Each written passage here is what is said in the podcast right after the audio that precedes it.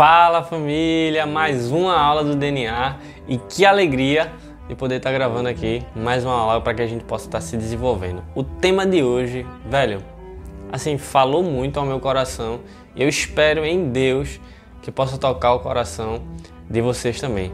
Hoje nós vamos estar falando sobre amizade com os pobres, amizade com os mais vulneráveis.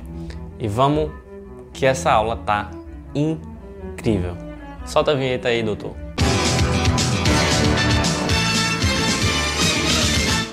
A aula de hoje ela foi muito inspirada é, nos últimos dias, né? É, eu vim lendo a respeito de algumas coisas e fui assistir também um filme que falou muito comigo. É, uma das coisas que eu estava lendo, não li o livro em si, mas li algumas coisas a respeito do livro. É um livro que se chama A Economia do Reino. Inclusive vai estar um botão aqui embaixo, se você quiser comprar esse livro, você compra, eu super indico. Estou buscando comprar esse livro aí também, para que eu possa estar me aprofundando cada vez mais. E outra coisa que influenciou muito nessa aula foi um filme. Um filme talvez muito conhecido, onde talvez muitos de nós aqui já assistimos. O nome do filme se chama Somos Todos Iguais. E para falar um pouco desse filme, eu queria mostrar, na verdade, para vocês uma das cenas que me fez refletir bastante. E muito da base que nós vamos estar falando aqui, porque de forma é, talvez aprofundada, a, a gente quer construir essa base a respeito de visão da, da amizade mesmo nessa aula. Então eu quero deixar um trecho do filme para vocês. Assistam. William uh, Blake. William Blake é o pássaro, o ninho, a aranha, a teia, o homem, a amizade. Para mim, esse trecho do filme é muito profundo e se a gente parar para refletir, talvez a gente possa passar horas e horas refletindo, e Deus ele vai falar muito conosco através desse trecho, falando sobre a importância da amizade. O ser humano ele pode encontrar na amizade descanso, repouso, misericórdia, compaixão, ajuda mútua, crescimento e, por que não, significado. Mas antes de começar a falar sobre isso, eu queria falar um pouco sobre o filme, né? Esse filme Somos Todos Iguais, ele foi lançado ali no dia trinta de novembro de dois mil e dezessete na Alemanha. A gente tem três protagonistas principais no filme, né? Você viu ali o Ron, né, que é filho daquele senhor, que eu não consigo lembrar o nome agora, que estava falando sobre aquele, aquele livro que a gente acabou de ver o trecho, né? Então o Ron, ele é um dos personagens principais do filme, junto com a sua mulher que luta contra um câncer e no filme ela vem a falecer. Já estou dando spoiler aqui, se você não assistiu, mas eu te aconselho a assistir. E tem um outro personagem que se chama Denver. Então tem esse casal, né, Débora e Ron, que eles enfrentam problemas no seu casamento, mas dentro dessas adversidades acaba que acontecem coisas boas que vêm aproximar eles dois no relacionamento, né? E é onde entra o ponto de virada do filme. A mulher, a Débora, ela é uma mulher incrível, de um coração excepcional. O filme ele traz essa mensagem muito a respeito da vida da Débora, né? Uma pessoa que se entrega pelo outro e que ela favorece muito, entrega favor, graça mesmo, sobre a vida dos mais vulneráveis, dos pobres. Ela é uma mulher que é casada com o Ron, que é um, um vendedor de quadros internacionalmente conhecido, ganha muito dinheiro, milhões. Ela tenta envolver ele nessa missão, né, para que ele possa ter contato com, com outros contextos e possa sair um pouco dessa bolha dele, onde não se vê problema, onde não se enxerga os vulneráveis. Ele tenta resistir, dizendo que vai fazer cheque e que não tem necessidade disso, eles não precisariam estar ali, mas ela não. Ela é uma mulher firme, vocacionada e ela leva ele a estar junto com ela ali na missão também. Algo incrível. E ele é, começa a ser moldado por isso. Até que chega o Denver. Esse personagem que vive nessa situação extrema de pobreza, que é alimentado muitas das vezes por esse serviço e oferta que esse casal faz.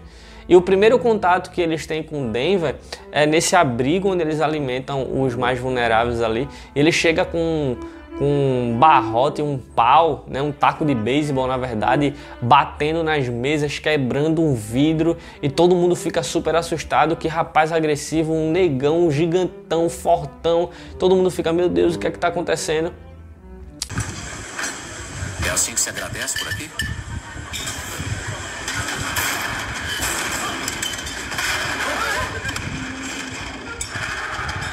Eu vou matar quem for roubado. Eu vou matar quem roubou os meus sapatos. Eu, eu mato. Ei! Eu vou matar. Suicida.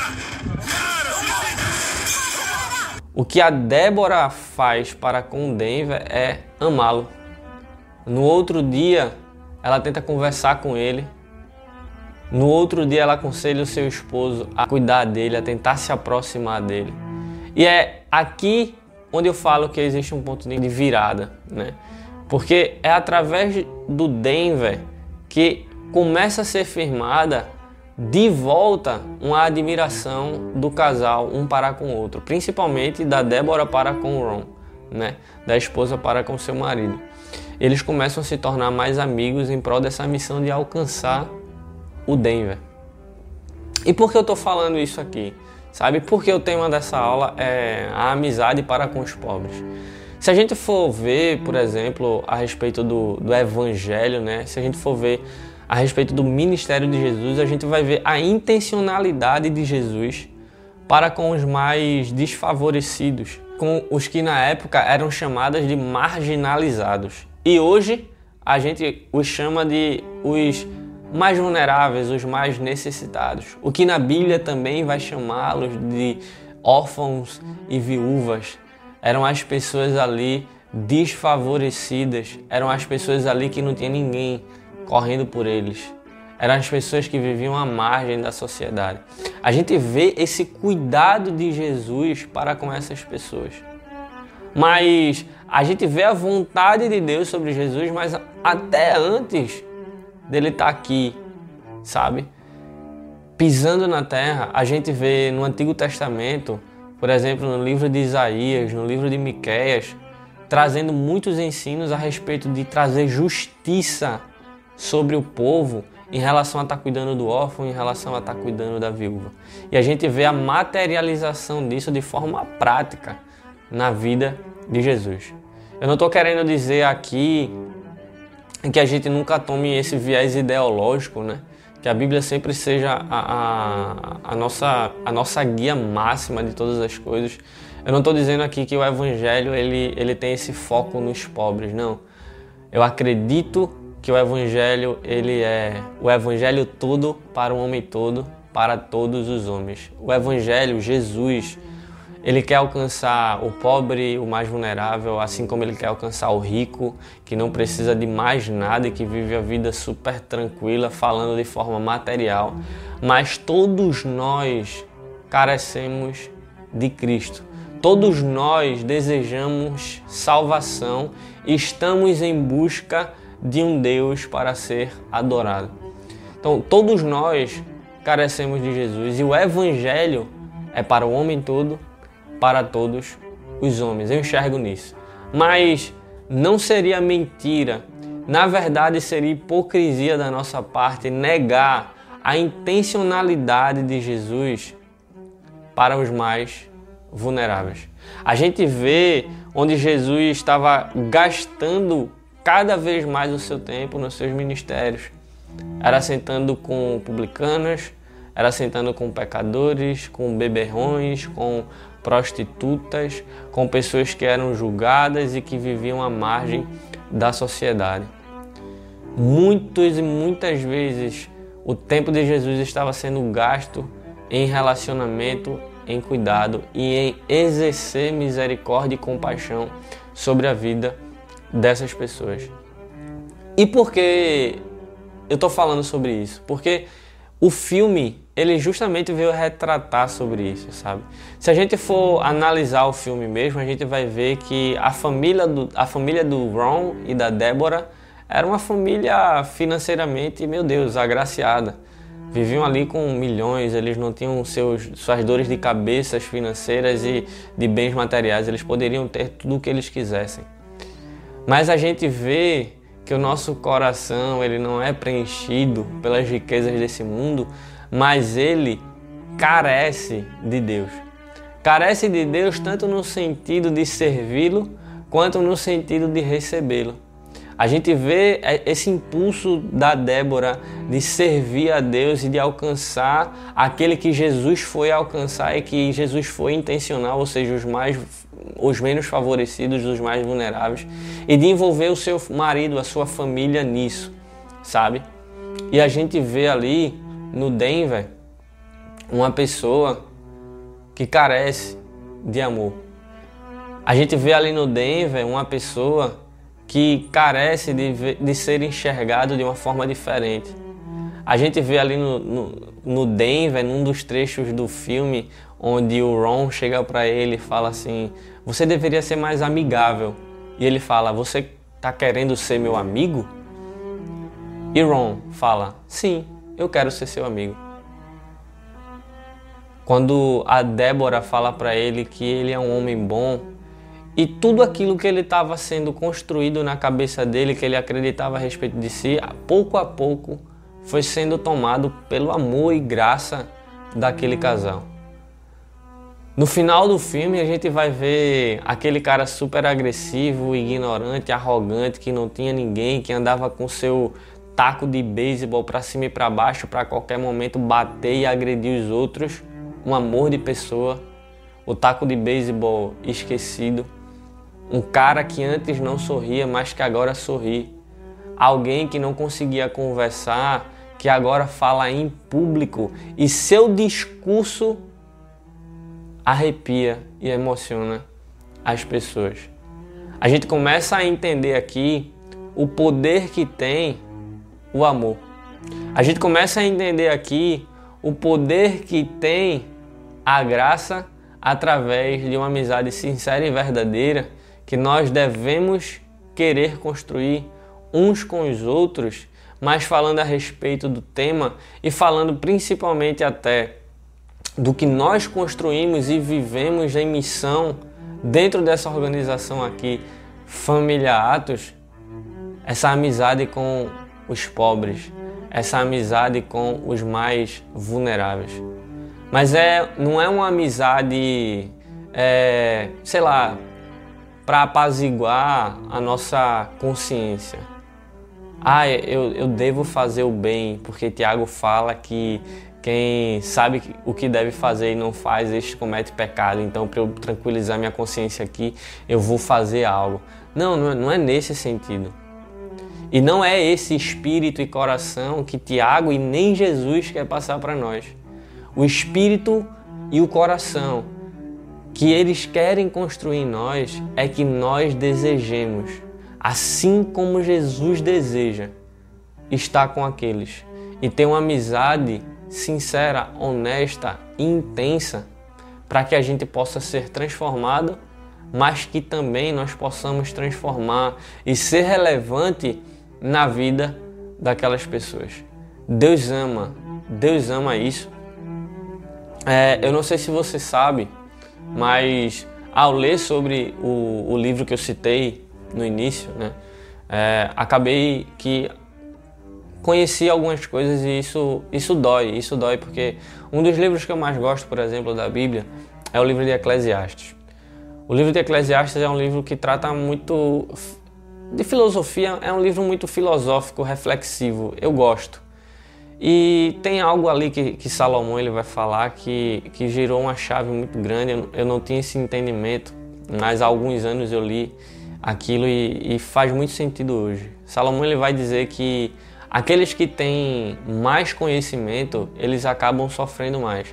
Isso faz muito sentido porque É, se, a, se, se tem algo, por exemplo, se eu não descobrir a pobreza do mundo, se eu não descobrir a fome do mundo, se eu não souber que nesse exato momento tem crianças morrendo por causa de desnutrição, eu não vou sofrer por isso. E eu não vou sofrer porque eu, eu, eu sou frio. Não, eu só vou sofrer porque eu sou ignorante em relação a esse assunto. Ignorante no sentido de não ter conhecimento, de não saber de nada. Mas a partir do momento que eu conheço e que eu sei que eu posso me levantar como uma solução para isso, talvez não consiga transformar o mundo todo, mas eu posso transformar o mundo de uma pessoa. Então, eu sofro por isso. Nós sofremos por esse conhecimento que agora nós temos. E é aí que tá. A gente tem que ser tomado por esse coração desejoso em transformar esses, em alcançar esses e fazer aquilo que estiver ao nosso alcance. Porque aquele que sabe o que deve fazer e não faz, este comete pecado. Esse é o coração, sabe? A gente tem vinte e sete milhões de pessoas no nosso país, ou seja, só no Brasil, imagina no mundo, vivendo em condições abaixo da linha da pobreza. Sabe, dizer que tem vinte e sete milhões de pessoas que vivem abaixo da linha da pobreza, isso significa que existem vinte e sete milhões de brasileiros que vivem com menos de duzentos e quarenta e seis reais por, an- por, por mês. Sério, é, a gente pode, pode, nós podemos olhar para nós mesmos. Imagina, pô, às vezes a gente quer ir no cinema, quer comer alguma coisa, é, tá cansado da rotina, pô, é, eu não consigo fazer tudo o que eu quero. Mas imagina a tua vida todos os meses dependendo de duzentos e quarenta e seis reais. E vale frisar uma coisa, quando a gente está falando duzentos e quarenta e seis reais, a gente pode estar tá incluindo aqui pais e mães de família. Imagina aquela mulher que vive num, numa palafita, ou aquela mulher que vive num sertão, ou aquele pai que está com seus três filhos em casa e que não tem a sua esposa para estar tá mais lhe ajudando, ou a mãe que não tem mais o seu esposo, que sumiu, que desapareceu, mas está com duas crianças, uma recém-nascida e uma com sete anos de idade, mas ela só ganha duzentos e quarenta e seis reais por mês para comer e para sobreviver, porque isso não é vida. Isso é uma luta de sobrevivência apenas. Sabe, isso é, isso é doloroso. Isso é doloroso. Eu queria ler um texto aqui, que a gente tá, pode refletir sobre isso, que é primeira João três, verso dezesseis até o verso dezoito, que vai dizer assim, acompanha comigo. Nisto conhecemos o que é o amor. Jesus Cristo deu a sua vida por nós e devemos dar a nossa vida por nossos irmãos. Se alguém tiver recursos materiais e vendo seu irmão em necessidade não se compadecer dele, como pode permanecer nele o amor de Deus? Filhinhos, não amemos de palavra nem de boca, mas em ação e em verdade. Sabe, o que esse, o princípio estabelecido aqui por João, que se autodenominou o discípulo amado, né? O princípio estabelecido aqui bíblico é que, cara, Deus, Ele nos amou tanto que Ele deu a, a, a vida dEle por nós, e o que Ele está nos pedindo é que agora nós possamos fazer o mesmo. Dar a nossa vida pelos nossos irmãos. Não sendo vaidoso e egoísta, enxergando apenas as nossas necessidades e os nossos sonhos e os nossos desejos, mas é tirando a visão do nosso eu e passando a enxergar o nós.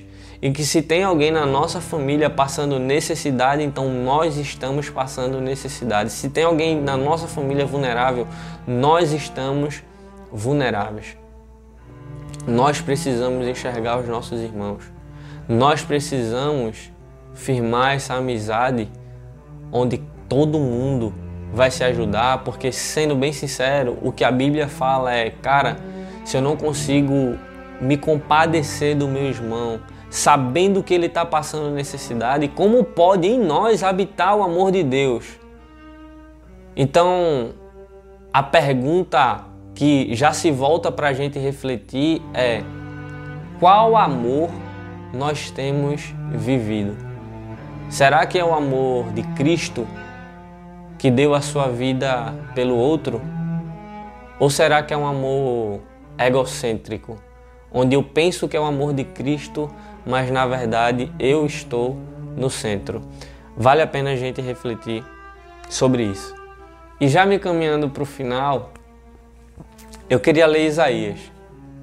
É um texto muito importante para que a gente possa alinhar o nosso coração à Bíblia. Sabe, presta atenção nisso para que a gente possa concluir esse D N A com êxito. Eu espero que você goste dessa aula. Isaías um, a partir do verso onze, vai dizer: "Para que vocês me oferecem tantos sacrifícios?", pergunta o Senhor. Veja o que o Senhor está perguntando. Isso no Velho Testamento. Por que vocês estão me oferecendo tantos sacrifícios? Veja, a gente na nossa concepção pode enxergar o sacrifício como algo bom, né? Se eu fosse contextualizar pelos dias de hoje, pô Deus, eu estou buscando é, renunciar ao meu eu, eu estou buscando renunciar talvez um sonho, eu estou buscando renunciar ao meu sono, eu estou buscando renunciar é, os meus desejos. Pai, eu estou fazendo jejum, eu estou orando, eu estou fazendo propósito, eu estou lendo mais a Bíblia. E aí Jesus se volta e fala: "Ei, por que vocês estão fazendo tantos sacrifícios?" Sabe? Para mim, chega de holocaustos de carneiros, ou seja, chega das ofertas de vocês. Chega disso, chega da gordura dos novilhos gordos de vocês. Eu não tenho nenhum prazer no sangue de novilhos, de cordeiros e de bodes. Ou seja, ele está falando pra gente: cara, Ariel, eu, eu não tenho prazer nisso que você está me entregando, cara. Não tenho. Por que tu tá me fazendo isso? Quando vocês vêm à minha presença, quem pediu que pusesse os pés em meus átrios? Sabe, quando vocês estão na minha presença, pô, quem, quem pediu para vocês entrarem? Para vocês virem aqui. Parem de trazer ofertas inúteis. O incenso de vocês é repugnante para mim. Ou seja, a nossa oferta, ela não está sendo válida. A nossa adoração, ela é repugnante. Deus, ele não quer que a nossa adoração suba às suas narinas. Luas novas, sábados e reuniões, os rituais que vocês fazem, as reuniões, as assembleias que vocês fazem, eu não consigo suportar, cheias de iniquidade. Vocês se tornaram um fardo para mim, eu não suporto mais. Quando vocês entenderem, quando vocês estenderem, agora preste atenção nisso, isso aqui é muito importante. Quando vocês estenderem as mãos em oração, esconderei de vocês os meus olhos. Mesmo que multipliquem as suas orações, eu não as escutarei. As suas mãos estão cheias de sangue. Lavem-se, limpem-se. Aqui, a partir do verso dezesseis, começa um, um imperativo de Deus sobre o seu povo. E de forma muito prática, veja o que ele está usando aqui para alinhar o nosso coração e corrigir. Ele fala: lavem-se, limpem-se, removam suas más obras para longe da minha vista. Parem de fazer o mal. Aprendam a fazer o bem. Busquem a justiça. Acabem com a opressão. Lutem pelos direitos do órfão. Defendam a causa da viúva. Venham, vamos refletir juntos, diz o Senhor. Embora os seus pecados sejam vermelhos como o escarlate, eles se tornarão brancos como a neve. Embora sejam rubros como púrpura, como a, lã, como a lã se tornarão. Se vocês estiverem dispostos a obedecer, comerão os melhores frutos dessa terra. Mas se resistirem e se rebelarem, serão devorados pela espada, pois o Senhor é quem fala. Vejam como a cidade fiel se tornou prostituta. Antes, cheia de justiça e habitada pela retidão. Agora está cheia de assassinos. Sabe por que a cidade que antes justa e cheia de retidão agora se tornou prostituta e cheia de assassinos? Porque eles perderam o amor, porque eles perderam o temor e porque eles se desviaram daquilo que de forma prática Deus estava pedindo e permanece pedindo para nós, não como um meio para a salvação, mas como uma ferramenta e um instrumento para a revelação dos filhos de Deus. E a revelação de Deus para todos e de forma intencional e especial aos mais vulneráveis. Eu queria repetir o verso dezessete, porque eles falam: aprenda a fazer o bem, busquem a justiça. E aqui, quando ele está falando sobre justiça, não é talvez da forma como a gente esteja querendo compreender aqui, como a gente compreende da forma moderna da gente hoje. Mas ele está falando de uma justiça de compaixão, de misericórdia, sabe? De, ele, ele continua aqui, né? É, lutem pelo direito do órfão, defendam a causa da viúva. Sabe, para de olhar para o teu eu e olha para o outro. Ser amigo dos pobres, ser amigo dos mais vulneráveis. Luta pelos interesses deles, para que então os pecados de vocês, que estão vermelhos como a escarlate, possam ser brancos como a neve, para que o nosso coração ele esteja alinhado com o coração de Deus, para que os nossos pés irmãos sejam as mãos e pés de Jesus. Eu queria falar para você que é muito legal e não tem nada de ruim em nós buscarmos os nossos sonhos, os nossos desejos, em nós sonharmos alto. E eu sei que tem pessoas que são chamadas para funções de, de influência, de status. Eu sei que tem pessoas que Deus vai colocar é, um, um, uma vida abundante de riqueza, de bens materiais. Eu acredito que isso não é para todo mundo. Eu acredito que Deus ele tem um propósito específico para cada pessoa. Que se assim for com a tua vida, amém. E que isso seja para a glória de Deus, como o apóstolo Paulo fala em primeira Coríntios dez, trinta e um. Quer a gente coma, quer a gente beba, meu irmão, quer a gente faça qualquer outra coisa, seja para a glória de Deus. Quer nós sejamos ricos, quer a gente não seja rico, quer falte qualquer coisa, que tudo seja para a glória de Deus. Que ao olhar para nós, as pessoas possam ver graça, favor, amor e multiplicação. Que elas possam não ver egocentrismo e egoísmo, mas que, mas que elas possam se constranger com amor e um coração generoso como o de Jesus.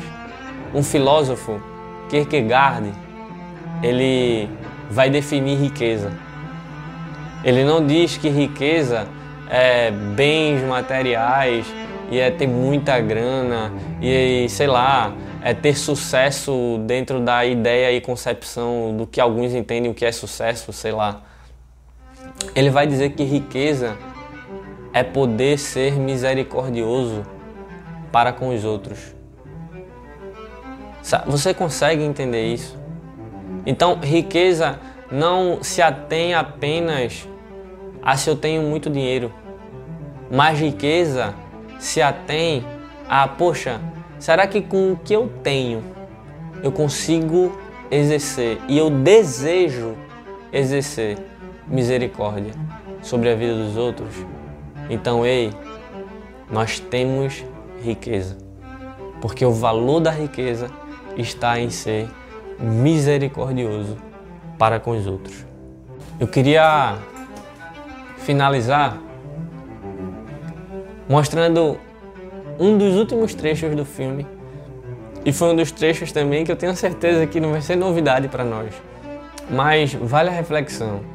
É algo que é simples, como Jesus, segundo o nosso Danilo Barbosa, mas é muito profundo. Confira esse trecho. Vou trazer libertação, mas antes de qualquer coisa, tenham isso em mente. Não importa se você é rico, ou se você é pobre, ou se está no lugar entre os dois. Todos somos um sem teto. Cada um de nós nesse mundo, apenas tentando voltar para casa. E eu finalizo recitando o que tem no livro A Economia do Reino. Tem uma frase que vai dizer assim: na comunidade eu encontro respostas, no indivíduo eu encontro mais crises. Há valor na comunhão, há valor na amizade. Ou seja, quando nós exercemos a amizade, quando nós exercemos comunhão, quando nós entendemos que precisamos ser família, precisamos ser amigos, existe valor e existem respostas. Resposta para as crises individuais de cada um e existem respostas para as crises coletivas da sociedade, seja na nossa cidade, seja na nossa comunidade local, seja no nosso país, seja no mundo. Não importa. Quando a gente decide ser família, quando a gente decide abraçar uns aos outros, respostas virão. Eu queria incentivar você, de verdade, a fazer um, uma oração. Talvez você esteja assistindo, escutando no podcast, talvez você esteja assistindo aí no nosso site. Muito obrigado pelo seu tempo precioso, muito obrigado por estar aqui. Mas eu queria de verdade, não importa se você vai tirar dois minutos, não importa se você vai tirar mais do que isso. Não é sobre tempo, é sobre o coração. Não importa se você vai falar algo ou não importa se você vai ficar em silêncio. Deus, ele escuta a voz do teu coração e não simplesmente a voz que sai da nossa boca. Mas fala para Deus: ei, Pai, constrói em mim o teu coração. Coloca em mim o teu caráter. Coloca no meu coração o anseio pela missão e por alcançar os mais vulneráveis. Dá-me as lentes de Jesus para que, ao enxergar pessoas padecendo, eu não finja que eu não vi, eu não as trate como invisíveis, mas que verdadeiramente eu possa enxergar a mim e ao Senhor na vida daquela pessoa. Pois, como o Senhor vai dizer em Mateus vinte e cinco, no verso trinta e cinco em diante, quando nós estamos fazendo a um desses, nós estamos fazendo ao próprio Jesus. Que Deus te abençoe. E não se esqueça, nós queremos formar e nós estamos formando o caráter de Cristo nessa geração. Um abraço.